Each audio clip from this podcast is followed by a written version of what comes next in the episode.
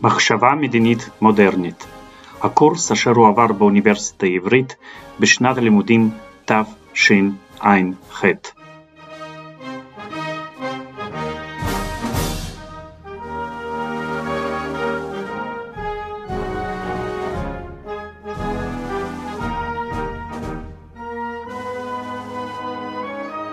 ערב טוב, היום אנחנו ממשיכים לעסוק בריאקציה ובשמרנות, בעצם מתחילים. Uh, לעיתים קרובות אנחנו תופסים uh, את הימין הריאקציוני ואת הימין השמרני כמשהו שמסמל את הישן, כמשהו שרוצה לשמור uh, ולהגן על הסדר הישן והטוב. uh, משהו שסולד מערכי העולם המודרני. ולכן לפעמים יש פיתול לחשוב שתפיסות עולם כאלה היו קיימות מאז ומעולם. ושמה שהשתנה בעידן המודרני זה שהופיעו תפיסות יותר מתקדמות, יותר רדיקליות. וזה לא נכון, כי ריאקציה היא תפיסה אידיאולוגית מודרנית. גם שמרנות היא תפיסה אידיאולוגית מודרנית. אפשר לראות את זה אפילו בשמות האלה עצמם. ריאקציה פירושו תגובת נגד. ריאקציה וריאקציה צריכה לבוא אחרי האקציה. אה, תגובת נגד צריכה לבוא לפעולה קודמת כלשהי. אז נגד מה באה הריאקציה בעידן שאנחנו מדברים? נגד המהפכה הצרפתית. או תיקחו שמרנות. שמרנות רוצה לשמר את הסדר הישן. אבל התארגנות פוליטית ואידיאולוגית על בסיס שימור הסדר הישן יכולה לבצע רק כאשר הסדר הזה מתחיל להיות מאוים. רק כאשר קיימת אפשרות ממשית של שינוי, יכולה להיווצר שמרנות. והשמרנות האידיאולוגית, כניסיון מתמיד לשמר את אורח החיים הקיים, יכולה להיווצר רק כאשר המציאות החברתית נתפסת כמציאות שמשתנה כל הזמן.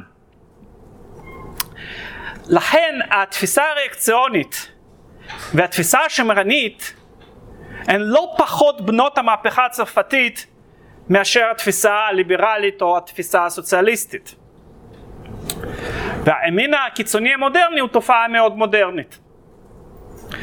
במאה ה-18 כמעט ואי אפשר למצוא ריאקציונרים בחיי הרוח של אירופה. המאה ה-18 היא המאה של רפורמיזם חברתי. כמעט כולם חושבים שיש צורך בשינוי ובשיפור מוסרי. ואיפה אנחנו פוגשים אנשים שדוגלים בתפיסות מעין אלה, התפיסות הרפורמיסטיות?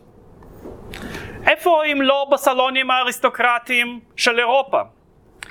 יושבים בסלונים אנשי מעמד העליון המשכילים, שותים תה ומשוחחים.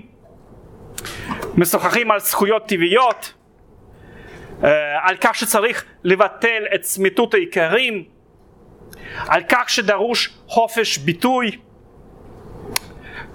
דנים במסות פילוסופיות על החינוך ועל התבונה, וכך עובר יום אחרי יום, כי אין דבר יותר מתוק מאשר לחלום על מהפכה עתידית.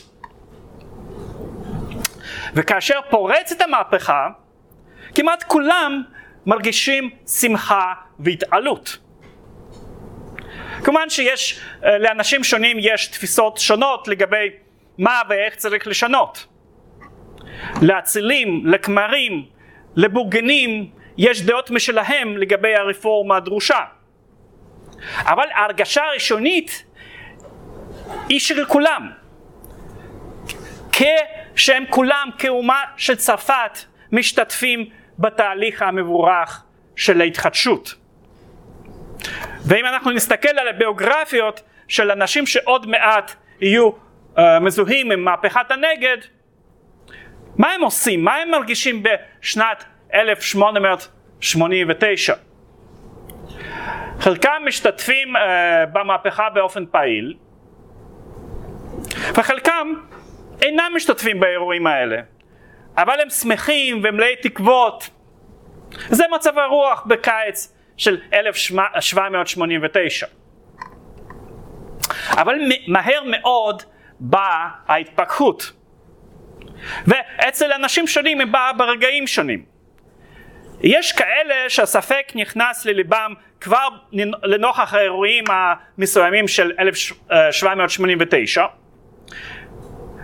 ויש גם כאלה שעדיין תומכים במהפכה עד שפורץ גל האלימות עד שצרפת נכנסת למלחמה במטרה לייצא את המהפכה ועד שהמלך מוצא להורג.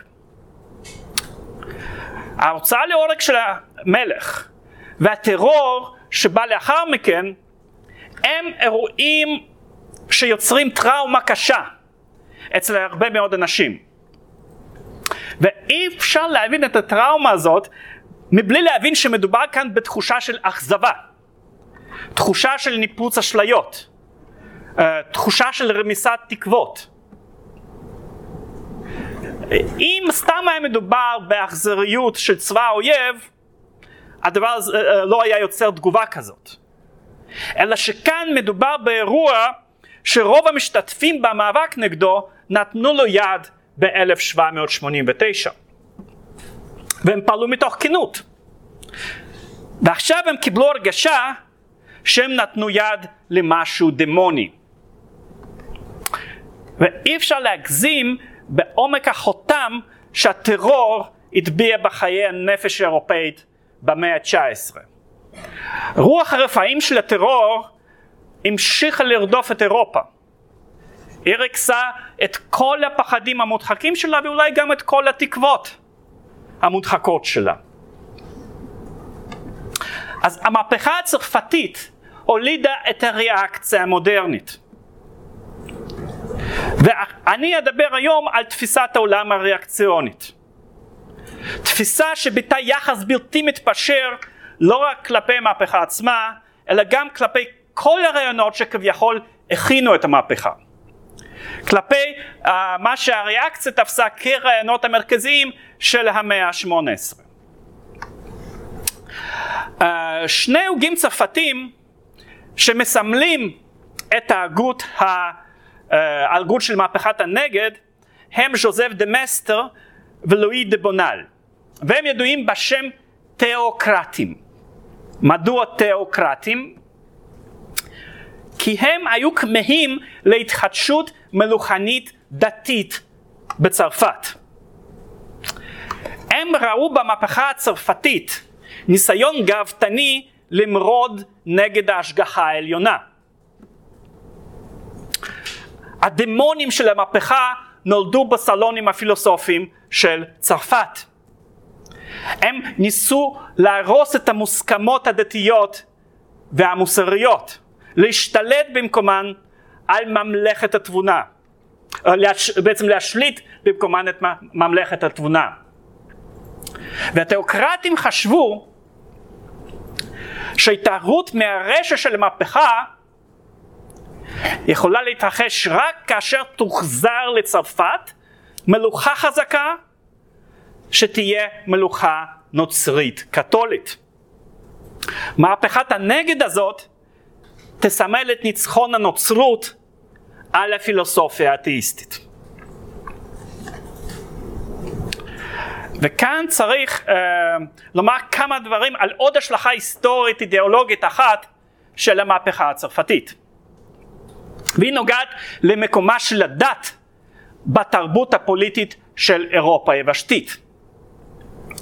היא נוגעת לשאלה מהו תפקיד הדת הממוסדת במהלך השינוי המהפכני. איך הדת רואה את הקדמה? איך הדת נתפסת בהקשר הפוליטי? איזה עמדה היא תופסת במאבק בין כוחות שונים? כשהמהפכה פרצה התשובה עדיין לא הייתה כל כך ברורה. הדת יכולה להיות כוח שמרני והיא גם יכולה להיות כוח מהפכני. המהפכה האנגלית של המאה ה-17 הייתה מהפכה דתית פוריטנית. והכנסיות המובילות בארצות הברית במאה ה-19 ותחילת המאה ה-20 היו סוכני שינוי עיקריים. למשל, הן הובילו מאבק נגד העבדות. וכאשר ב-1789 התכנסה אספת השדרות, מרבית אנשי השדרה הראשונה, שדרת הכמורה, היו כמרים פשוטים, עניים, שתמכו בדרישות השדרה השלישית. מרבית הצירים של שדרת הכמורה תמכו בהחלטות האספה הלאומית מ-1789. הם אפילו תמכו בהלאמת רכוש הכנסייה. ואפשר לדמיין התפתחות היסטורית שבה הכנסייה הייתה הופכת לאחד מעמודי התווך של המהלך המהפכני. אבל האירועים התפתחו אחרת. ובמידה רבה הם התפתחו כך כי המהפכנים הצרפתים לאחר שהם הרסו את הפריבילגיות של האצולה יצאו במתקפה ישירה על הכנסייה הקתולית. והם הושפעו במידה לא מבוטלת מהשנאה שהפילוסופים של, פורי, של פריז כמו וולטר רכשו כלפי הדת הממסדית הקתולית. וולטר ואחרים חשבו שהבעיה העיקרית לא טמונה באצולה, אלא בעיקר בכנסייה. כנסייה שמשליטה חושך רוחני. כנסייה שאחראית לשפיכות הדמים של מלחמת הדת של המאה ה-16. הכנסייה היא האויב העיקרי. וולטר הוא זה שהגה את המשפט המפורסם, אקרזה לאמפם, דרסו את היצור הנבזי. ודבריו פורשו כקריאה לדרוס את הממסד הדתי. ולדברים מסוג זה הייתה השפעה. הרדיקלים שבין המהפכנים החלו לנהל מלחמה שנועדה לשבור את הממסד הדתי. בהתחלה המטרה הייתה להחליש את מעמד העצמאי של הכנסייה ולהפוך אותה לכפופה לשלטון האזרחי. לנתק אותה מהאפיפיור. וכבר המהלך הזה גרם לניכור בין אנשי הדת למהפכה. וכאשר המהפכה נכנסה לשלב יותר רדיקלי שלה, היעקובינים התחילו להיאבק לא רק נגד הממסד הקתולי, אלא גם נגד הנוצרות ככזאת. הם דיכאו את הכנסייה וייסדו פולחן חדש, פולחן לא נוצרי. הם החלו לעבוד את מה שהם כינו אל התבונה, או הישות העליונה. ורובספייר אפילו הקים בית מקדש לישות העליונה. בשלב הרדיקלי ביותר נראה היה שהמהפכה קיבלה אופי אנטי נוצרי מובהק. וכל האירועים האלה הביאו בעצם לידי כך שהכנסייה ברובה הפכה לגוף מתנגד למהפכה. נוצרה ברית פוליטית בין ריאקציה ימנית לחוגים רחבים בכנסייה הקתולית. ואחת ההשלכות של המהפכה הצרפתית עבור המפה הפוליטית של אירופה היבשתית הייתה שהכנסייה, הדת הנוצרית ומה שנקרא ערכי המוסר המסורתיים התחילו להתקשר בתודעה הפוליטית עם המחנה השמרני המלוכני. לעומת זאת, זהות המחנה הפרוגרסיבי, המחנה הרפובליקני בצרפת ובאירופה היבשתית הייתה זהות אנטי דתית ברובה, זהות אתאיסטית, חילונית. ודבר כזה לא קרה במדינות שהמהפכה הצרפתית פסחה עליהן, כמו ארצות הברית ובריטניה. אז uh, עכשיו אני אספר קצת על רעיונות של אחד מתוך שני ההוגים שהזכרתי את שמם, ז'וזף דה מסטר. דה מסטר נולד ב-1753 ומת ב-1821. הוא לא היה צרפתי, הוא גר בסבוי, שזה אזור דובר צרפתית, שהיום נמצא איפשהו בגבול בין איטליה, שווייץ וצרפת המודרנית. ובאותן שנים האזור הזה היה תחת אה, שלטון של ממלכת פיימונט סרדיניה. דה מסטר בא ממשפחה של אצולה משפטנית של סבוי ובמשך שנים רבות הוא שירת בתפקידים משפטיים. במהלך המהפכה הצרפתית הכוחות הצרפתים כבשו את סבוי, דה מסטר נמלט ומצא את עצמו בתפקיד של פקיד בכיר אצל המלך של סרדיניה. ומטעמו נשלח כשגריר לרוסיה. ושם הוא שירת בתפקיד של שגריר עד 1817. דמסטר לא פרסם, לא פרסם שום דבר לפני המהפכה. אבל ממה שאנחנו יודעים על דעותיו באותה תקופה, אפשר להסיק שהוא לא היה שונה מהרבה אנשים אחרים בני מעמדו. זה היה עידן הנאורות, עידן שבו מלכים נאורים של אירופה היו מבצעים רפורמות שנועדו לבטל את שרידי הסדר הפאודלי. ודה מסטר תמך ברפורמות של מלך פיימונט סרדיניה. רפורמות שביטלו הרבה מהפריבילגיות של האצולה והעלו את המערכת הבירוקרטית. הוא גם משתייך לאגודת הבונים החופשיים. וכאשר פרצה המהפכה בצרפת, הוא התייחס אליה באהדה. הרי האספה הלאומית תכננה לבצע את אותן רפורמות שכבר בוצעו בסבוי. אבל במהרה הוא שינה את דעתו והפך לאויב מושבע של המהפכה.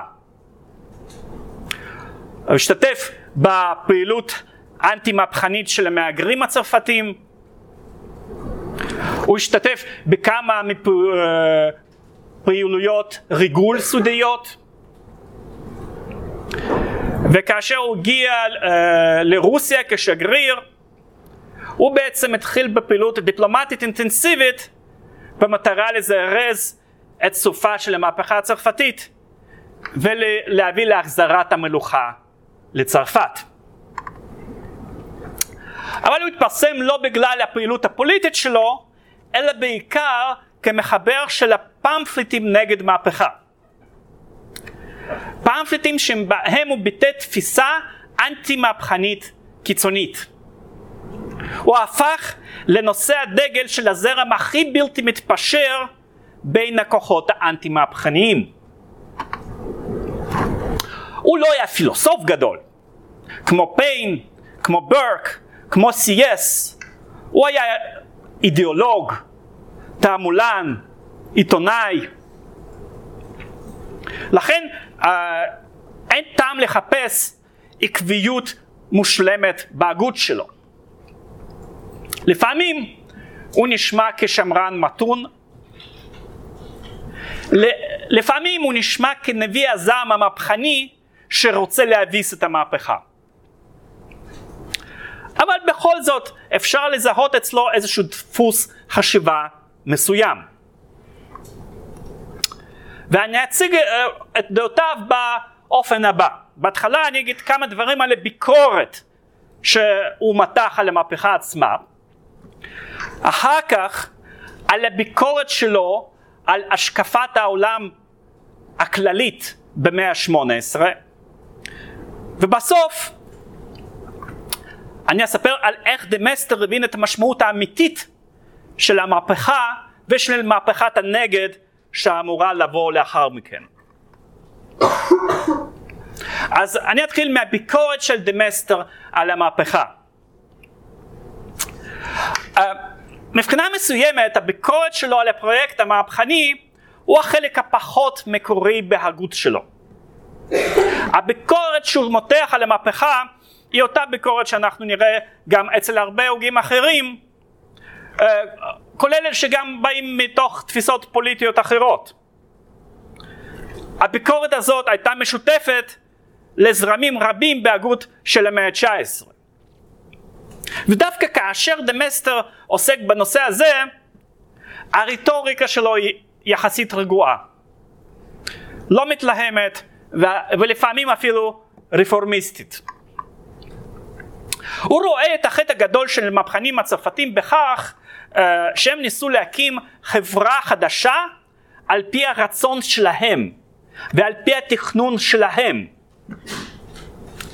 המהפכנים הצרפתים חשבו שהם יכולים לקבוע את מהלך האירועים באמצעות פעולות פוליטיות שלהם. הם חשבו שהם יכולים להרוס את החוקה הישנה ובמקומה לכתוב חוקה חדשה שתשקף את העקרונות שלהם. זאת אומרת, הם ניסו לכפות את ההיגיון של התבונה שלהם על מהלך ההיסטוריה. ובכך הם טעו. כי החוקה זה לא מסמך כתוב. אפשר לכתוב כל מסמך. הנייר יסבול את הכל. אבל השאלה היא, האם למסמך הזה שנקרא חוקה יהיו חיים? ודמסטר מטיל ספק בכך. הוא אומר, תראו, במשך שנות המהפכה המעטות, האנשים האלה כתבו כבר שלוש חוקות. ב-1791, 1793 ו-1795. וכל פעם החוקה הבאה הייתה פחות פופולרית מקודמתה. אגב, ששתיים מהחוקות האלה בכלל לא יושמו. וזה לא מפתיע, כי החוקה זה לא מסמך כתוב. חוקה זה משהו ש... זה לא משהו שכמה אנשים פשוט מחליטים לחוקק. החוקה האמיתית זה משהו שקיים בלבבות של בני אדם. ואם המסמך הכתוב לא מתאים לאופיים של תושבי המדינה, הוא פשוט יישאר אות מתה. החוקה של הרפובליקנים המהפכנים טובה לאדם המופשט, לאדם נטול כל מרכיב תרבותי, לאדם שקיים במוחם של הפילוסופים הפריזאיים. אבל אדם כזה קיים רק שם. במציאות, אומר דמסטר, אף פעם לא פגשתי סתם אדם. פגשתי צרפתי, פגשתי אנגלי, פגשתי רוסי, והוא אומר, ואם אני אאמין למוטסקי אפשר גם, uh, לפגוש גם את הפרסי. החוקה יכולה לתפקד רק אם היא מתאימה לרוח האדם הספציפי שחי בחברה ספציפית. לספר לכם בדיחה, uh, בן אדם בא לספרייה הלאומית בצרפת, לעולם הקריאה הכללי, אתם יודעים מאיפה שכל האנציקלופדיות וכל הדברים החשובים, מחפש, מחפש, מסתובב, לא מוצא, אז הספרן ניגש אליו ואומר, מה אתה, מה אתה מחפש? הוא אומר, אני צריך את חוקת צרפת. הוא אומר, אתה צריך ללכת לעולם של כתבי עת. היו הרבה חוקות uh, בצרפת. אז דמסטר אומר, אי אפשר לתת לעם חופש באמצעות חוקה טובה. על מנת שהחוקה תהיה חופשית, צריך שהעם כבר יהיה חופשי ברוחו. וההיסטוריה לא מתנהלת על פי הרצונות של בני אדם מסוימים. היא מתנהלת על פי היגיון פנימי. אין לנו אפשרות לדעת באופן מלא את ההיגיון הפנימי הזה ולהשפיע עליו. כי לאן הולכת ההיסטוריה זה נסתר מפנינו. לחשוב שאפשר לתכנן חברה זה מעשה של גאוותנות קיצונית. אז הוא יוצא נגד הרוח המהפכנית, נגד האמונה שבני אדם יכולים לשנות את סדרי העולם באופן מודע ורצוני. והוא מאשים את המהפכנים שהם בעצם רצו לכפות את הפוליטיקה על החברה ועל ההיסטוריה. אבל קיים מקרה אחד שנראה כאילו מפריך את הטענה הזאת של דמסטר. זה המקרה של החברה האמריקאית. כי מה קרה במהפכה האמריקאית? קבוצה של בני אדם התכנסה ותוך דיון שקול ורציונלי החליטה לחוקק חוקה. האם אמריקה איננה דוגמה לחברה שנבראה יש מאין? חברה שנבנתה על פי עקרונות פילוסופיים? נכון, אולי המקרה הצרפתי לא היה מוצלח, בגלל הנסיבות ההיסטוריות המסוימות. אבל מה לגבי אמריקה? נראה שהחברה האמריקאית מתפקדת היטב עם החוקה שלה. אז דמסטר אכן מכיר בכך שהניסוי האמריקאי נראה יחסית מוצלח. אבל יש לו שתי הערות להעיר. קודם כל הוא טוען שהמהפכנים האמריקאים לא ניסו להקים חברה חדשה. שבעצם כל העקרונות וכל המנגנונים המגינים על חירויות האזרחים כבר היו קיימים שם לפני המהפכה. למעשה רוח החופש הובאה לאמריקה מאנגליה. כי הרי גם בחברה האנגלית קיימים מרכיבים רבים של חירות. לכן המהפכה האמריקאית הייתה הרבה פחות מהפכנית מאיך שהיא נראית. אז זאת התשובה הרשמית של דה מסטר. אבל נראה כי היא לא כל כך סיפקה אפילו את דה מסטר עצמו. כמובן שאפשר לטעון במידה רבה של צדק שהחברה האמריקאית היא חברה שהתפתחה באופן טבעי והדרגתי. אפשר להטיל ספק בחדשנות של המהפכה האמריקאית. אבל תיאור כזה יפספס משהו. כי קשה להתעלם מהרוח החדשנית של מה שנעשה באמריקה. קשה להתעלם מכך שמלחמת העצמאות וכתיבת החוקה האמריקאית כן נתפסו כניסיון לבנות חברה באופן מודע ובאופן רצוני. קשה להתעלם מהתדמית של אמריקה בכלל כניסיון להקים חברה חדשה. חברה שמתנתקת מהעולם האירופאי הישן והרקוב ושלא מתחשבת בהיסטוריה. המנטליות האמריקאית היא מנטליות אנטי היסטורית. מנטליות של עם צעיר שמסתכל לעתיד ולא לעבר. ולכן דמסטר בכל זאת לא מרגיש כל כך נוח עם הניסוי האמריקאי. הוא היה אחד הראשונים מבין ההוגים האירופאים שביקר את האופי החדשני של החברה האמריקאית. והוא פתח מסורת ארוכת שנים של התפיסות האנטי אמריקאיות בימין האירופאי. דמסטר הסתייג מביטויים מסוימים של מה שהוא פירש כגאוותנות אמריקאית. למשל, הוא התייחס ספציפית להחלטה של הקונגרס לתכנן ולהקים בירת ארצות הברית שתיקרא וושינגטון. אכן אמר דמסטר, בניגוד למדינה, עיר אפשר לתכנן ולבנות. אבל עדיין יש בפרויקט הזה משהו מלאכותי. משהו שמתכחש למורכבות ההיסטוריה.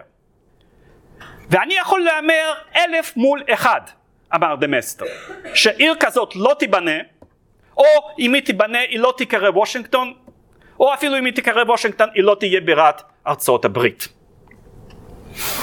כמו מבקרי אמריקה האחרים בימין האירופאי, דמסטר היה ספקני לגבי היכולת של החברה האמריקאית לבנות את עצמה על פי האידיאלים שהיא עצמה התוותה. אז נחזור לצרפת. דמסטר אה, ביקר את המהפכנים הצרפתים על כך שמתוך זחיחות השווא שלהם הם החליטו שהם מסוגלים לבנות צרפת אחרת לגמרי. צרפת שתתכחש כליל למסורת הפוליטית והחברתית שלה. אה, ואני כבר אמרתי שביקורת כזאת על המהפכה לא הייתה מאוד מיוחדת. הייתה דווקא די שכיחה. אבל איפה שדמסטר כן מבדיל את עצמו משאר מבקרי המהפכה, מימין ומשמאל, אז זה בבסיס הרעיוני הפילוסופי של הביקורת הזאת. הוא די מיוחד בפרשנות הפילוסופית וההיסטורית שהוא נותן למהפכה. כי הרי אפשר לבקר את המהפכה הצרפתית ולהמשיך להאמין ברפורמות ובחירויות, כמו שבורק עשה. אפשר לחשוב שבני אדם אינם יכולים להשפיע מרצונם על תהליך ההיסטורי ולהיות רפובליקני, כמו פרגוסון, או להיות מהפכן, כמו מרקס. ואפשר לחשוב שהחוקה צריכה להתאים לאופי העם, כמו שמונטסקיה חשב. אז במה הביקורת של דמסטר שונה? שונה אולי בכך שדמסטר הלך עם הביקורת שלו עד הסוף. הוא לא יצא בביקורת רק על המעשה המהפכני עצמו, אלא גם על כל האידיאלים של המאה ה-18. בשורש הביקורת שלו תמונה השקפת עולם שהייתה מאוד שונה מההשקפה של ההוגים שהזכרתי, אה, מונטסקיה, ברק, פרגוסון או מרקס. כאשר דמסטר uh, דחה את המהפכה, הוא דחה גם את כל המורשת האינטלקטואלית של המאה ה-18. הוא יצא במלחמת חורמה נגד כל הרעיונות של תקופת הנאורות. הנאורות מאמינה בתבוניות של בני אדם, אז לעזאזל עם התבוניות. היא מאמינה בשיפור המוסרי של האדם, אז לעזאזל עם השיפור המוסרי. אין כאן מצב ביניים. דמסטר דוחה את התבונה הפילוסופית ורואה את ההיסטוריה כמאבק הירואי בין שני כוחות תבונה פילוסופית מצד אחד ואמונה דתית מצד שני. והנקודה המרכזית שמאפשרת לנו להבין את התפיסה של דמסטר זו ההתייחסות שלו לטבע האדם. היחס שלו לטבע האדם הוא יחס מאוד פסימי.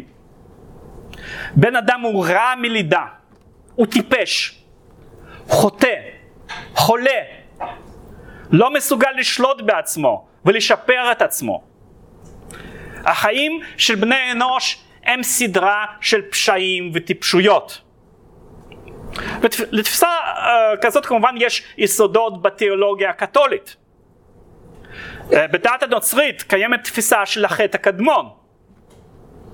ודמסטר נותן את הפרשנות הכי קיצונית לתפיסה הזאת.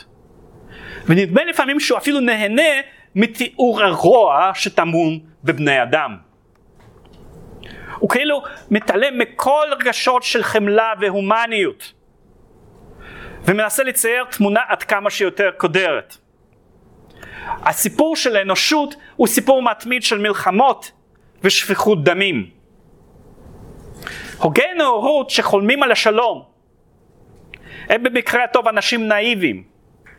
הם לא יודעים על מה הם מדברים. שפיכות דמים זה מצב מתמיד של החיים. כל ניסיון להקים חברה על בסיס של תבונה ושלום, כל ניסיון כזה רק יגביר את שפיכות הדמים. כפי שהמהפכה לימדה אותם. אז בן אדם הוא רע מיסודו. הוא לא, מנוה... לא מסוגל לנהל חיים עצמאיים ואחראיים.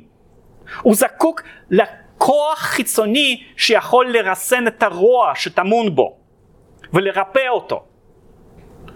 ואת הכוח הזה מספק שלטון חזק. שלטון שמצד אחד מבוסס על מלוכה חזקה, ומצד שני על כנסייה חזקה. שלטון שיפקח וירסן את היסוד הרע של האדם. והדת תנסה לעשות לו גמילה, לעזור לו להציל את נשמתו. אז מדובר כאן בשלטון שמבוסס על ברית בין אבסולוטיזם מלוכני לכנסייה.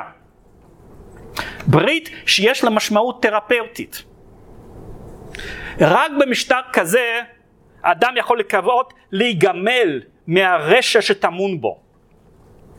רק המשטר התיאוקרטי והאוטוקרטי יכול לטהר בני אדם.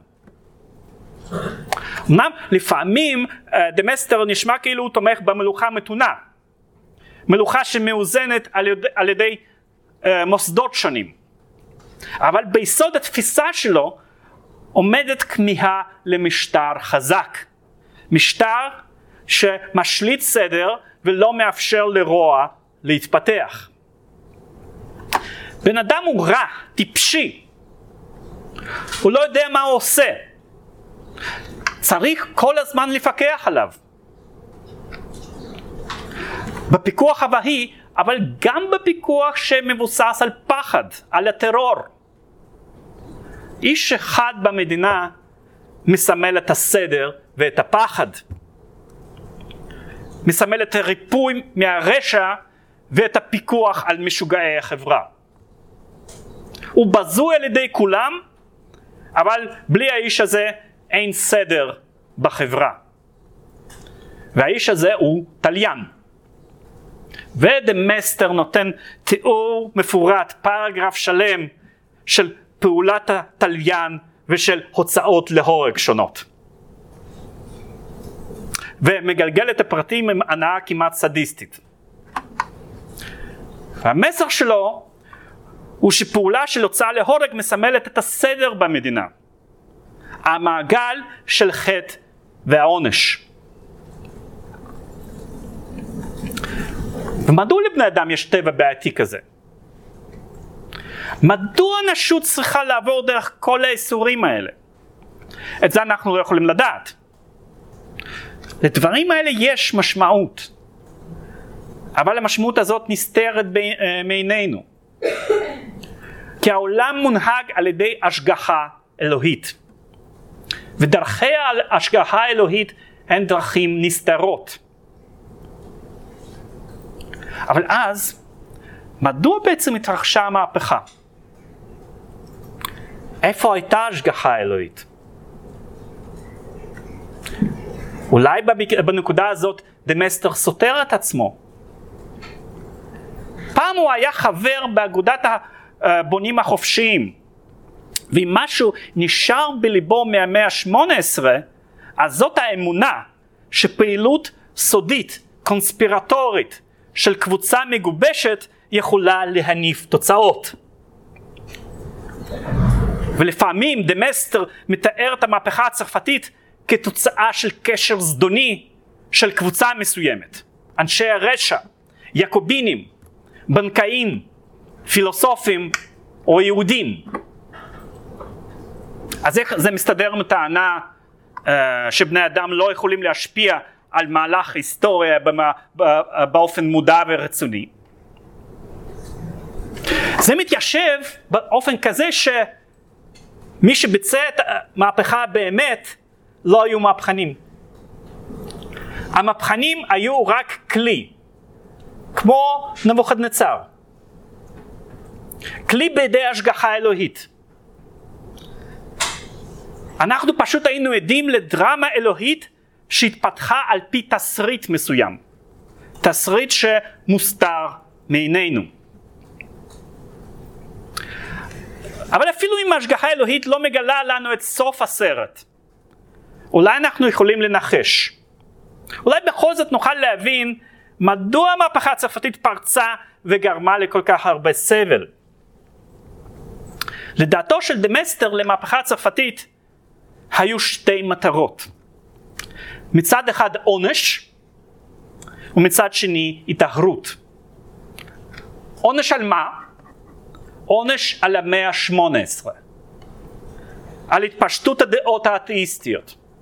על קריסת המוסר הנוצרי. על הגאוותנות הגוברת של בני אדם. אנחנו הבאנו על עצמנו את העונש הזה. ורק שפיכות דמים גדולה יכולה לעזור לנו להתחיל את תהליך גמילה. אין מה לבכות על שפיכות הדמים. כי כאשר קורים אסונות בקנה מידה עולמי, חפים מפשע נהרגים יחד עם האשמים. אבל האם באמת היו חפים מפשע? לא. הטרור היעקוביני לא פגע באנשים חפים מפשע. כי כולם אשמים. כולם הביאו על עצמם את הטרור. כל האנשים שהשתתפו במהפכה מראשיתה. אז מה הם מתלוננים עכשיו כשהחרב השיגה גם אותם?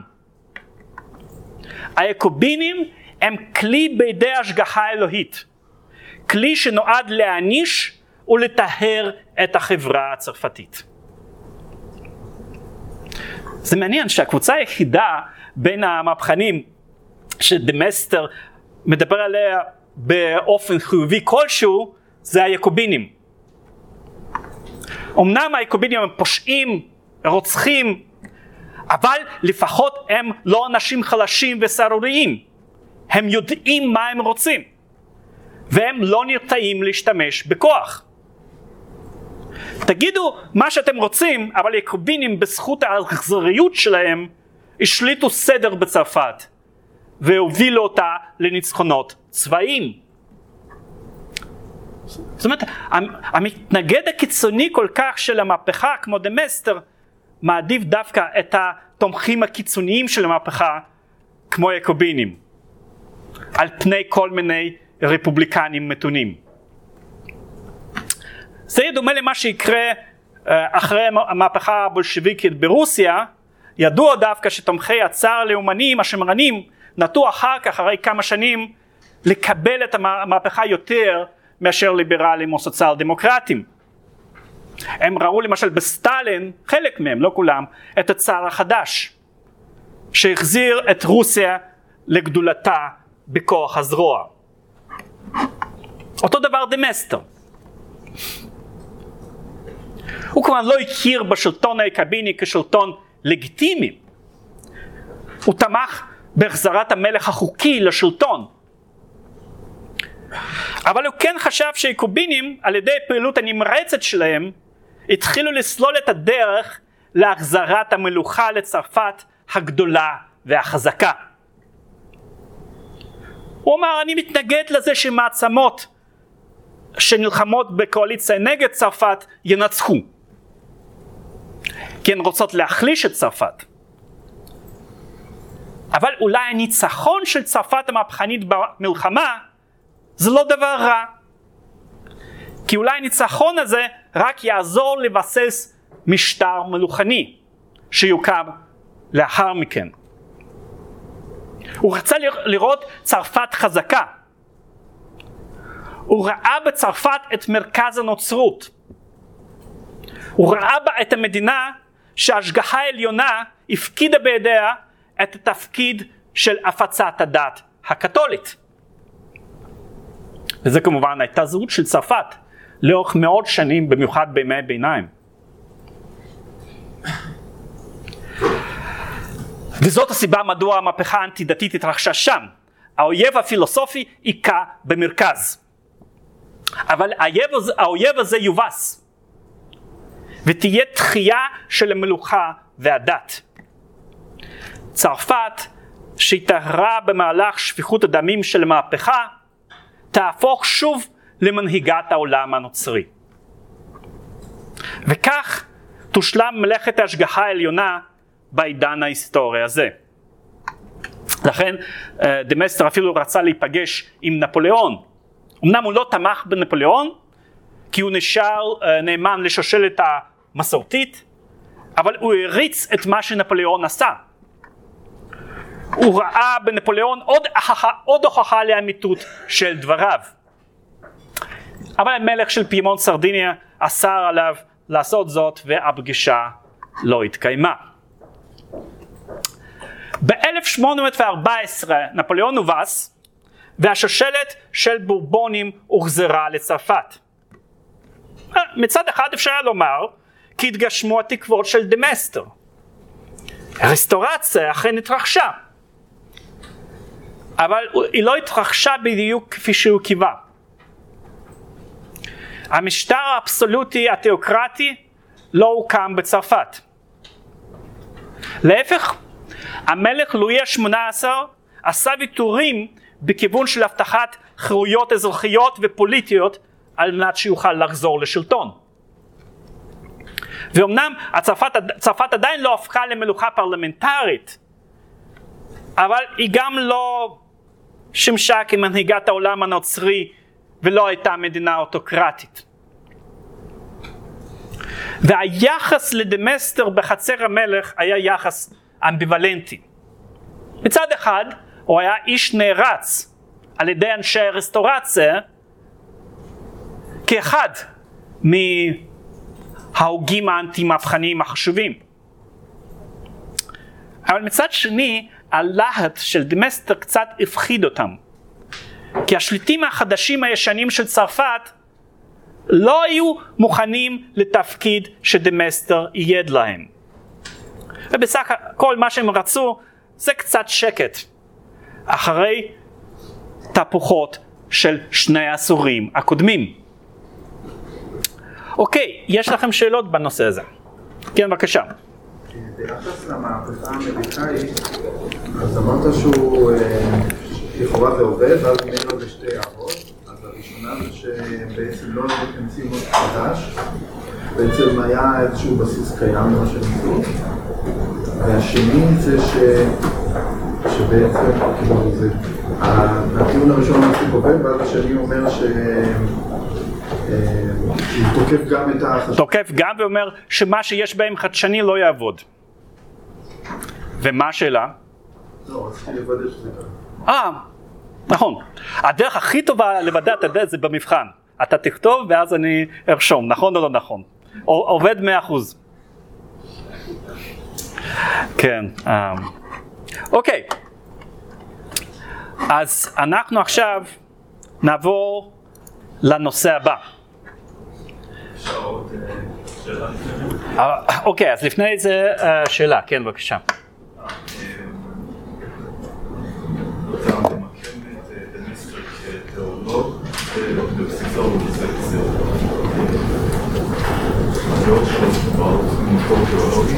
לא תיאולוג, כי הוא לא היה איש דת, אה, ולא פיתח תפיסה דתית, תיאוקרט.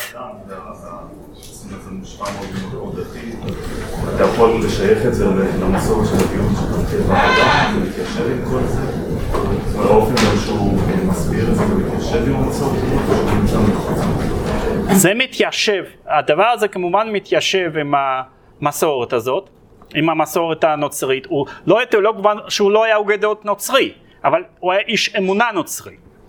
כן? והוא כמובן האמין בעיקרי האמונה הזאת, ובאמונה הזאת יש, לפעמים, יש תפיסה מאוד פסימית. זה לא דבר, זה לא, uh, זאת לא התפיסה היחידה האפשרית, אבל זאת תפיסה שהייתה דומיננטית לאורך הרבה מאוד שני, uh, uh, שנים, הפשוט מאוד פסימית של טבע אדם ושל חטא הקדמון. Uh, זו תפיסה אוגוסטינית, כן, אז uh, זה במובן הזה הוא לא הוא לא מעוות את התפיסה הנוצרית, אבל הוא כן נותן לה את הפרשנות פסימית מאוד, כן. הוא בא מתוך המסורת הנוצרית ולא... כי הובס למשל אה, לא חייב להישאר. אה, הופס לא רק נשען על המסורת הנוצרית, אה, הופס די מזלזל בנוצרות, זה, זה סיפור אחר לגמרי, כן? כן. אתה יכול כמובן להגיע לתפיסה של טבע האדם הוא רע כל כך מכל מיני נקודות, אבל uh, הופס מעולם לא חושב, לא, לא, לא חשב בצורה כזאת כמו דמסטר, הוא לא תיאר בני אדם כפושעים, כאנשים חולים, זה בכלל לא התפיסה של הופס. אה, הופס ראה אותם כאנשים שיש להם תשוקות והם אה, רוצים לשמור על הישרדות. אבל אין, אין אצל הופס אמירה שבן אדם הוא רע או שהוא חולה. כן. במצב הטבע יש לו זכות טבעית, זה לא חולה, זה זכות טבעית לשמור על חייו ולעשות כל מה שהוא רוצה, כן? הוא לא מגנה בן אדם על כך. אצל דמסטר יש שיפוט מוסרי. זה, בן אדם הוא חולה, יש לו מחלת מין שנקרא, שנקראת החטא הקדמון, וצריך לרפא אותו, או לנסות לרפא אותו, או קצת להחזיק במחלה, באופן כרוני עד שהוא מת ואז הוא נסלח על ידי האלוהים והולך אולי לגן עדן. כן, אז זה ברור. אוקיי, אה, עוד שאלות? יופי. אה, אז הנושא הבא הוא הגל. שוב, נעסוק בו היום וכל השיעור הבא ביום ראשון. עכשיו, יש סיבות טובות אה, ללמוד את הגל בקורס למחשבה מדינית. כי הוא השאיר חותם עמוק על המחשבה המדינית המודרנית. ואי אפשר להבין זרמים אידיאולוגיים חשובים בעידן המודרני מבלי לדעת משהו על ההגות של הגל ועל השפה שלו. הוא גם חשוב מבחינת נקודת המבט הספציפית של הקורס הזה. כי הרי אני מנסה לספר סיפור שבמרכזו מהפכה צרפתית, ובמובנים רבים פילוסופיה של הגל מעין מענה למהפכה הצרפתית. אבל איפה למקם את הגל במפה האידיאולוגית שאותה אני התחלתי לצייר? ואני החלטתי לדבר עליו בנקודה הזאת, שבו, שבה אנחנו עוברים מההגות של ריאקציה להגות של שמרנות מתונה יותר. הגל הוא כמובן הרבה מעבר לזה. הוא השפיע על זרמים מאוד שונים, גם על הליברלים וגם על הרדיקלים. ואפילו לא נכון לתאר את דעותיו הפוליטיות כדעות שמרניות, למרות שפעם פרשנות כזאת הייתה מאוד פופולרית. אמנם יש מרכיבים שמרניים בהגות שלו, אבל אז באירופה ובמיוחד בגרמניה היו הוגים שמרניים הרבה יותר מובהקים אם כי פחות מוכרים היום. אבל אני בחרתי את המקום הזה בשביל הגל כי אני הרי מספר את הסיפור בהקשר ההיסטורי שלו. והשמרנות האירופאית צמחה מהסביבה האינטלקטואלית שבה חי הגל. מהלך הרוח שהתפשט אז בגרמניה. למעשה אפשר לומר שגרמניה היא הארץ שבה אנחנו מוצאים את החשיבה השמרנית המובהקת ביותר. בדרך כלל היא לא חשיבה שמרנית ריאקציונית כמו שאנחנו רואים אצל דמסטר. היא יותר מתונה והמטרה שלה היא בדרך כלל להאט את השינוי, לא לבצע מהפכת נגד. אה, וזה, לא, וזה במובן מסוים לא מפתיע. כי הסדר הישן אה, שהמהפכה הרסה בצרפת המשיך להתקיים במידה זו או אחרת בגרמניה. ההוגים השמרנים חשבו יותר על איך לפייס את המרכיבים הישנים האלה עם העידן המודרני. ומהי גרמניה באמצע, במאה ה-18 ובתחילת מאה ה-19? בעצם אין מדינה ששמה גרמניה. יש אוסף של מדינות שונות דוברות גרמנית, מדינות קטנות וחצי עצמאיות, שרובן מאוחדות בקשר רופף במסגרת אישות על שנקראת אה, הקיסרות הרומית הקדושה. והמדינות האלה הן ברובן בעלות משטר אריסטוקרטי מסורתי. הן נשלטות על ידי נסיכים. מבחינה כלכלית המדינות האלה לא, יחסית לא מפותחות. הכלכלות שלהן הן ברובן כלכלות חקלאיות. המהפכה התעשייתית כמעט ולא התחילה בהן. המבנה החברתי הוא גם יחסית מסורתי. גרמניה זאת ארץ של איכרים, של סוחרים ובעלי מלאכה, של אנשי הכמורה ומעמד האצולה. אז מבחינה כלכלית וחברתית גרמניה זו ארץ שונה מאנגליה או מצרפת של אותה תקופה, ארץ הרבה יותר מסורתית. ורבים בגרמניה לא מרוצים ממה שקורה בצרפת.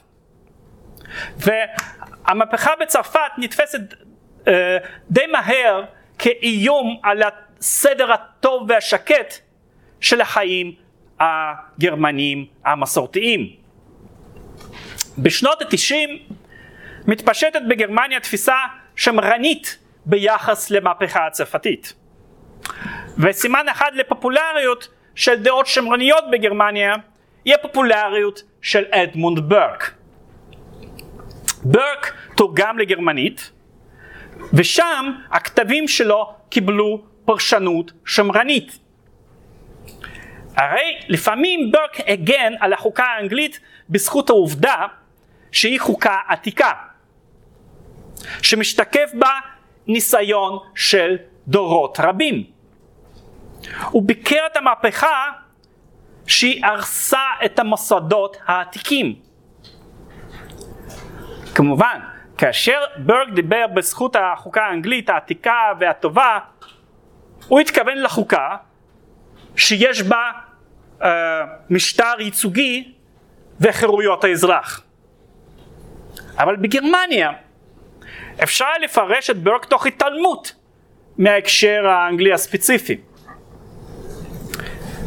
אפשר לפרש את ברק כמישהו שמגן על מוסדות עתיקים בזכות זה שהם עתיקים. אפשר לפרש את ברק כהוגה דעות שמרני. ולהגן בעזרתו על הסדר הפוליטי שלא היה דומה לסדר האנגלי. סדר שבהרבה מהנסיכויות האלה היה מבוסס על הסתגרות כלכלית ועל היעדר של חופש פוליטי. כמובן הנסיכות הגרמניות לא היו מקשה אחת. היו שם מדינות בעלות חוקה יחסית פתוחה שכללה מוסדות ייצוגיים מסוג מסוים. כזאת למשל הייתה הנובר. לעומת זאת, היו מדינות הרבה יותר אוטוקרטיות, כמו פרוסיה. והשמרנות הפוליטית בגרמניה קיבלה אופי שונה במדינות שונות. במדינות יותר ליברליות, יותר פתוחות, לשמרנות היה אופי קצת יותר ליברלי, יותר מתון. ובמדינות אוטוקרטיות היא הייתה הרבה יותר אוטוקרטית. אז בגרמניה של אותה תקופה יש אה, הלך רוח שמרני. אבל מה שנהיה ברור במהלך שנות המהפכה זה שאי אפשר לשמר את הסדר הישן במלואו. נפוליאון כבש את אירופה והרס את הסדר הישן של, של הקיסרות הרומית הקדושה. הוא בעצם כפה על מדינות בגרמניה את תהליך המודרניזציה. ואפילו אלה שהתנגדו לנפוליאון התחילו להבין שעל מנת להתנגד לצרפת צריך לבצע רפורמות. והרפורמיסטים במדינות כמו פרוסיה התחילו בסדרה של שינויים שנועדו לגרום למודרניזציה חברתית ולייעול של המערכת הפוליטית. ובכך בעצם למנוע מהפכה. היחס של הרפורמיסטים האלה למהפכה היה יחס אמביוולנטי. מצד אחד הם הסכימו עם עקרונות מסוימים של המהפכה, אבל מצד שני הם גם ניסו לבצע רפורמות בדרך גרמנית, מלמעלה ולא מלמטה. ויחס כזה למהפכה השתרר לא רק בקרב האליטה הפוליטית, אלא גם אצל אינטלקטואלים. האינטלקטואלים הגרמנים ברובם אהדו בהתחלה את המהפכה הצרפתית. הם היו פתוחים לרעיונות של המהפכה. הרעיונות של חירות ושוויון. הדור הצעיר של האינטלקטואלים הגרמנים קיבל את החדשות על המהפכה בהתלהבות. אבל תוך כמה שנים ההתלהבות הזאת התחלפה בביקורת. המהפכה התחילה להפחיד בגלל הטרור ובגלל המלחמה שצרפת הכריזה על שכנותיה. והדור האינטלקטואלי הזה פיתח יחס אמביוולנטי כלפי המהפכה. האנשים האלה חשבו שהאידיאלים של המהפכה הם בסך הכל אידיאלים נכונים. אלא שהדרך למימוש האידיאלים האלה לא הייתה נכונה. המהפכנים הזדרזו יותר מדי. הם לא לקחו בחשבון הרבה דברים. והוגים גרמנים חשבו שדווקא הם יכולים לתקן את הטעויות של המהפכנים בצרפת. שהם יכולים להציע דרך חלופית לממש את השאיפות הטובות שמהן uh, צמחה המהפכה.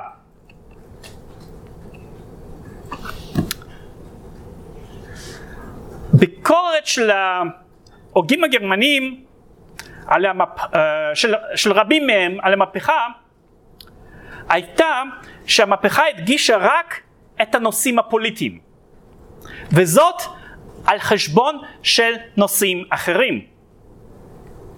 ההוגים הגרמנים הושפעו מאוד מהנאורות הסקוטית והם למדו מהסקוטים שמלבד פוליטיקה יש דברים אחרים אסתטיקה, כלכלה, היסטוריה וכל אלה אולי יותר חשובים מפוליטיקה.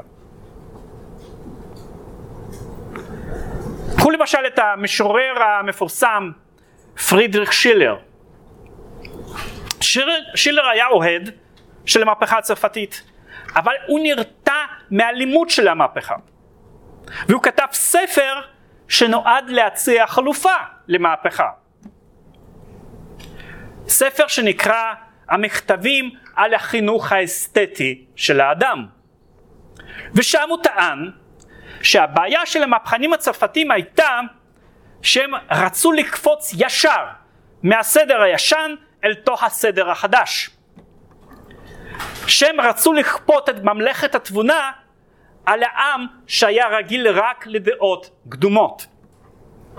בעצם חיפשו קיצורי דרך.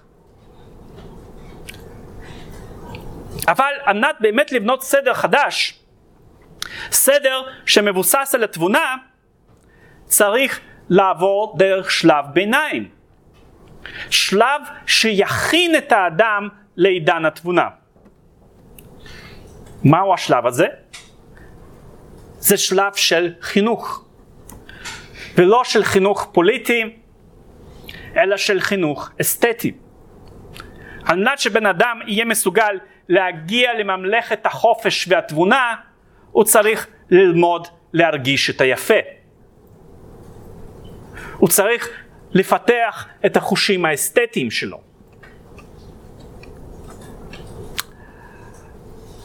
היחס האמביוולנטי של האינטלקטואלים הגרמנים של אותה תקופה אה, למהפכה משקף בעצם את היחס האמביוולנטי שלהם כלפי תרבות הנאורות האירופאית באופן כללי. הם היו אנשים שחונכו על ברכי הנאורות, אבל הם גם פיתחו ביקורת כלפי תרבות הנאורות. הם ראו את הנאורות כתפיסת עולם שאומנם שחררה את האדם מכבלי, אה, מכבלים של דעות קדומות של העבר, אבל לא השכילה להביא את האדם לחוף מבטחים. וזאת בגלל המגבלות שהיו תמונות בנאורות. הם חשבו שהם שמו יותר מדי דגש על תבוניות של האדם, בלי לתפוס אותו כיצור הרבה יותר מורכב. הם חשבו שהיא העלה את ההתקדמות הטכנולוגית והחברתית המודרנית, בלי לקחת בחשבון שההתקדמות הזאת גובה מחיר נפשי גבוה מאוד. לכן, לדעתם, בנאורות, ובמיוחד בנאורות הצרפתית, אין שום פתרון להיבטים השליליים של העידן המודרני. כמובן שהשכבה המשכילה של גרמניה באותה תקופה הייתה אירופאית למהדרין. היא השתתפה בחיי הרוח של אירופה, הושפעה מחיי הרוח האלה, השפיעה עליהם, גרמניה אולי הייתה פרובינציה מבחינה כלכלית, אבל היא לא הייתה פרובינציה מבחינה אינטלקטואלית. בעשורים האחרונים של המאה ה-18 יש שם תסיסה אינטלקטואלית עצומה. חיי הרוח של גרמניה באותן שנים מלאים ביצירתיות תרבותית. יצירתיות שבעצם מסמנת את לידת התרבות הגרמנית המודרנית. ובגרמניה של אותה תקופה מופיעים שני זרמים תרבותיים מאוד חשובים. ראשית, גרמניה יוצרת אסכולה מסוימת של חשיבה פילוסופית. אסכולה שידועה כאידיאליזם גרמני. מדובר כאן בפילוסופיה של קאנט, פיכטה, הגל, שלנג ואחרים. ואני אדבר קצת יותר מאוחר על הגל עצמו ואז אתם תקבלו דוגמה לפילוסופיה אידיאליסטית. שנית, יש עוד זרם תרבותי שקשור לאידיאליזם. זה זרם של נאו-הומניזם, איך שאחר כך יקראו אותו. מה זה אומר הומניזם? ומה זה אומר נאו-הומניזם? את המושג הומניזם אתם כבר מכירים מתחילת הקורס. ויש לה שני דברים מרכזיים שמאפיינים את ההומניזם האיטלקי של תקופת הרנסאנס. ראשית, ההומניסטים האיטלקים רצו לחזור למורשת התרבות הקלאסית, ושנית, באמצעות החינוך הקלאסי הם שאפו ליצור אדם שלם, אדם אוניברסלי, אדם כאחד שנברא בצלם אלוהים, ולא כאחד שעוסק באיז, באיזשהו עיסוק משעמם, זניח, חסר משמעות. ובערך את אותם דברים, את אותם שני המרכיבים אנחנו מוצאים גם בנאו-הומניזם הגרמני. הנאו-הומניזם הגרמני היה בגדר ניסיון מודע להכות את ההומניזם האיטלקי של תקופת הרנסאנס. נאו-הומניסטים גרמניים כמו גוטה טענו שתכלית האדם היא לפתח את כל הפוטנציאל האנושי של, עצ... uh, של עצמו. להיות אדם אוניברסלי, שלם. ואת האידיאל של האדם השלם והאוניברסלי, נאו-הומניסטים שאבו מהתרבות של העולם העתיק. אלא ששרה הבדל מהותי בין הנאו-הומניסטים הגרמנים להומניסטים של תקופת הרנסאנס. הומניסטים של תקופת הרנסאנס חשבו שתכלית האדם האוניברסלי היא לזכות בתהילת העולם. להפוך לאיש גדול ומפורסם בפוליטיקה, באומנות. זאת אומרת, הייתה לאנשי הרנסאנס התייחסות מחבקת כלפי העולם. הפעילות בעולם, בחברה, זאת הדרך המתאימה להפוך לאדם אוניברסלי, לאדם השלם. לעומת זאת, אצל הוגים גרמניים ההתייחסות לעולם ולחברה הייתה הרבה יותר מסויגת. כי הם היו ביקורתיים כלפי האופי של העולם המודרני. שלמות והרמוניה זה דברים שאולי אי אפשר למצוא בעולם המודרני. כי העולם המודרני הוא עולם מפוצל, עולם שקשה לאחד אותו לתוך איזושהי שלמות הרמונית. ומה זה אומר שה, שהעולם המודרני הוא עולם מפוצל? אפשר להסביר זאת באמצעות שתי דוגמאות. ניקח למשל את הדוגמה של החיים האינטלקטואליים של היום. לאנושות בעידן המודרני יש המון ידע. העולם המודרני מתאפיין בהתפתחות מרשימה של המדעים. אבל כמות הידע שקיימת בעולם המודרני זו בדיוק הבעיה. כי בן אדם מודרני לא מסוגל להקיף את כל הידע הזה. ככל שהידע שלנו מתרחב באופן כללי, כך כל אדם הופך ליותר ויותר צר אופקים. הוא צריך להתמקצע. הוא צריך להתמקד רק בפן אחד של החיים האינטלקטואליים. והוא לא נחשף לדברים אחרים. זה גם מה שיקרה לכם אם אתם תמשיכו בקריירה האוניברסיטאית. ואם בן אדם מתמקד רק בצד מסוים של החיים, איך הוא יכול להיות איש שלם ואוניברסלי? או ניקח את העולם החברתי של היום. החברה המודרנית מעריכה אינדיבידואלים. בני אדם בעלי זכויות ורצונות משלהם. אבל אם החברה היא רק אוסף של אינדיבידואלים, אז נדמה כי אין בחברה כזאת אחדות, שלמות. היא חברה מפוצלת, שבה בני אדם מנוכרים אחד מהשני. ולעומת זאת, לדעת הוגים גרמנים רבים, בעולם העתיק הבעיות האלה לא היו קיימות.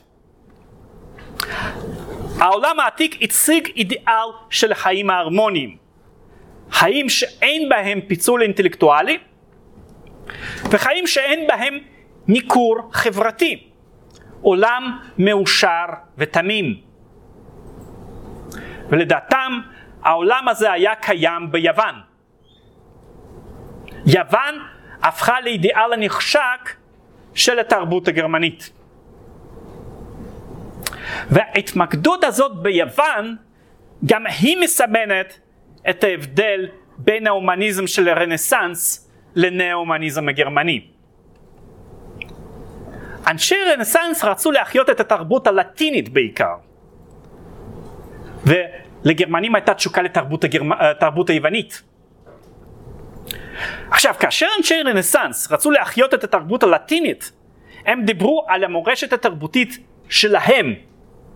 הרי גם השפה האיטלקית הייתה בעצם גרסה משובשת של השפה הלטינית. ולכן הומניסטים תפסו את הפרויקט של החיית התרבות הלטינית כת... כפרויקט מעשי, ריאליסטי. לעומת זאת, כאשר גרמנים דיברו על התרבות היוונית, הם ידעו שיש פער עצום בין התרבות המודרנית לתרבות היוונית. כמו שהם ידעו שקיים פער בין השפה הגרמנית לשפה היוונית. ולכן אה, יוון היא בעיקר אידיאל, בלתי מושג. העידן היווני נגמר, ונגזר עלינו לחיות בעולם המודרני. וזאת טרגדיה, כי השלמות וההרמוניה נעדרות מהעולם של היום. והרבים מההוגים האלה הרגישו ניכור כלפי העולם. והם גם ידעו שלא ניתן לחזור לעולם הקלאסי. הם ידעו שצריך לחיות כאן ועכשיו. הם רצו להיות אנשים אוניברסליים בתוך העולם המודרני. אבל הם גם הרגישו שזה עולם שלא כל כך מאפשר חיים של שלמות. ולכן האידיאל של השגת הגדולה הפוליטית, של תהילת העולם, לא כל כך עניין אותם.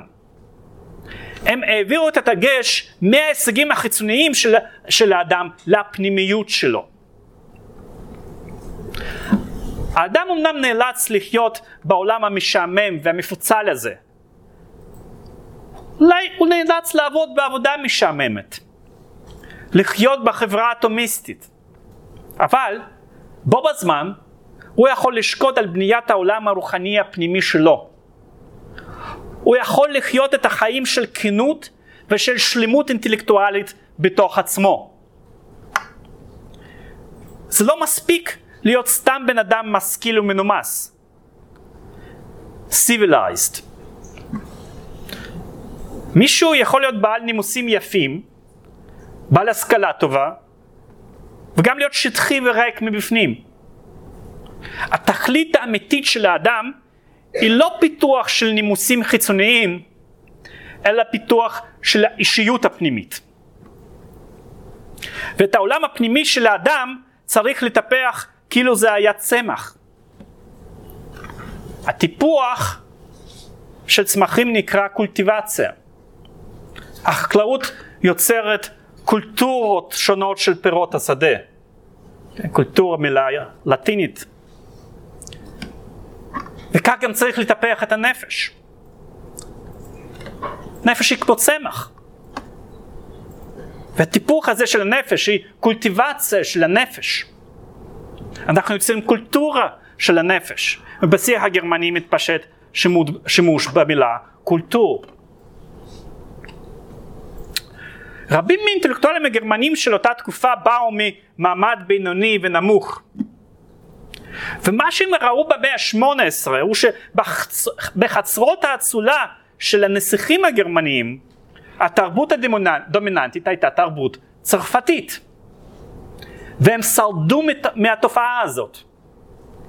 הם ראו תרבות האצולה דוברת הצרפתית כתרבות מנומסת, אבל גם תרבות שטחית, תרבות שאין בה עומק, בעוד שהתרבות האמיתית היא הפרי של טיפוח נפש אמיתי. וזה מה שצריך לאפיין את התרבות הגרמנית. היא צריכה להיות מבוססת לא על דברים חיצוניים, כמו הגן הצרפתי, אתם יודעים אה, איך נראה פארק צרפתי, כאיזשהו אה, איזשהו מבנה מלאכותי לגמרי. תשוו את זה למשל עם הפארק האנגלי. כן, לא כך. התרבות צריכה להיבנות על מאוויי הלב העמוקים. החינוך האמיתי של האדם צריך קודם כל לכוון לעבר טיפוח של השלמות הפנימית של האדם. ומהתחושה הזאת למשל צומחת הרומנטיקה הגרמנית. ואולי אני גם אה, אספר סיפור שבמובן מסוים ממשיך, אבל אה, במובן מסוים סותר את מה שאני עכשיו אמרתי, כמו שזה תמיד קורה בסיפור, אה, בסיפור המורכב. אה, מה שממשיך זה בעצם האינטלקטואלים המובילים של גרמניה של אותה תקופה שוקדים לא על פעילות פוליטית, כן? הם לא, וגם הם לא יכולים לשקוט על זה כי בעצם המערכות הפוליטיות הן לא פתוחות, אלא עוסקים בפעילות תרבותית וחינוכית. אה, בגרמניה מוקמת למשל האוניברס... האוניברסיטה המודרנית, האוניברסיטה המודרנית הראשונה לפי הדפוס שאנחנו מכירים, אם כי הדפוס הזה הולך ומתנוון, זה היא מוקמת בברלין ב-1810. מי שמקים אותה זה איש בשם וילם פון הומבולט.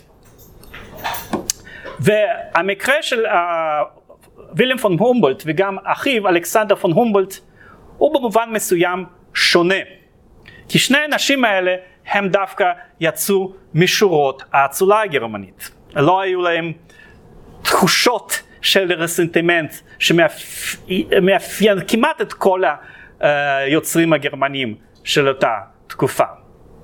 מה שמעניין, שאומנם אה, השמות של האחים פון הומלד אה, היו ידועים לאורך שנים, על מה, על מה הם איכשהו לא היו חלק מהקאנון, מהקאנון התרבותי הגרמני.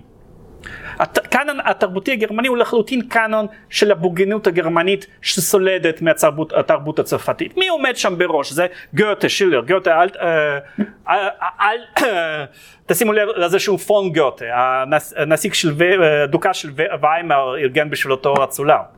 כאילו בא מעיר בורגנית, פרנקפורט. ואיכשהו השמות של הומבולט הם, אה, הם שם בשוליים. מה שאני רואה בעשרות השנים האחרונות, בשני העשורים האחרונים באמת, שבגרמניה מחודשת, גרמניה מאוחדת, בעצם יש איזשהו פרויקט, אני לא יודע אם זה מודע או לא מודע, של העלאת האחים הומבלט לרמה של אנשי התרבות המובילים של גרמניה.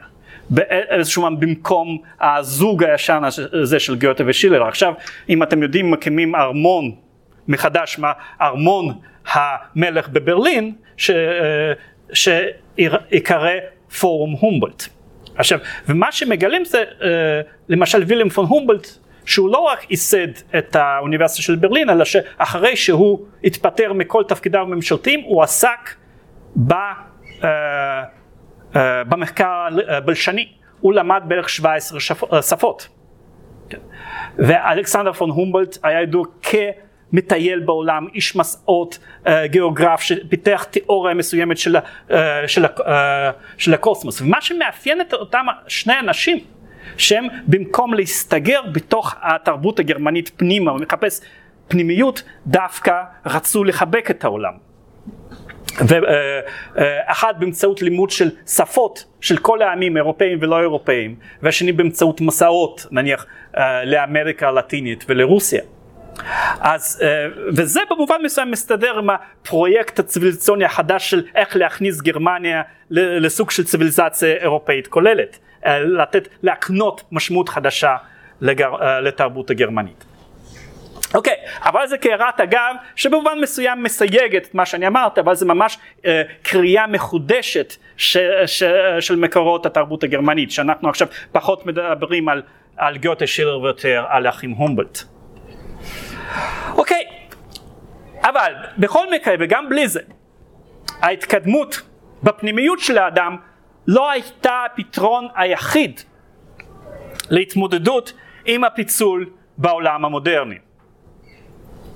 היו גם הוגים עם יחס הרבה יותר מקבל כלפי העולם וכלפי המודרנה. וגיאורג וילם פרידריך הגל היה אחד מהם. מהרבה בחינות הגל היה שותף לביקורת הנאו-הומניסטית והרומנטית על העולם העכשווי.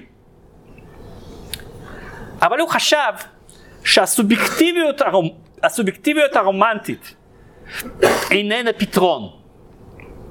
ודווקא ההתחברות לעולם מאפשרת התגברות על המצב של פיצול ושל ניכור. והוא חשב שמי שיכול לסלול את הדרך להשלמה עם העולם ולהתגברות על הניכור זאת פילוסופיה חדשה ונכונה. והוא שם לעצמו למטרה לפתח פילוסופיה כזאת. עכשיו, אני אה, לא אמשיך, כי כאשר מדברים על הגל כדאי לעשות את זה ב, אה, בשיעור אחד, לא כדאי לפצל את הדבר הזה. אבל אה, אוקיי, בינתיים אני אשאל אם יש לכם שאלות. אוקיי, אז מצוין, אז אנחנו סיימנו להיום ואת השיעור הבא אנחנו נקדיש רק לפילוסופיה של הגל. תודה רבה.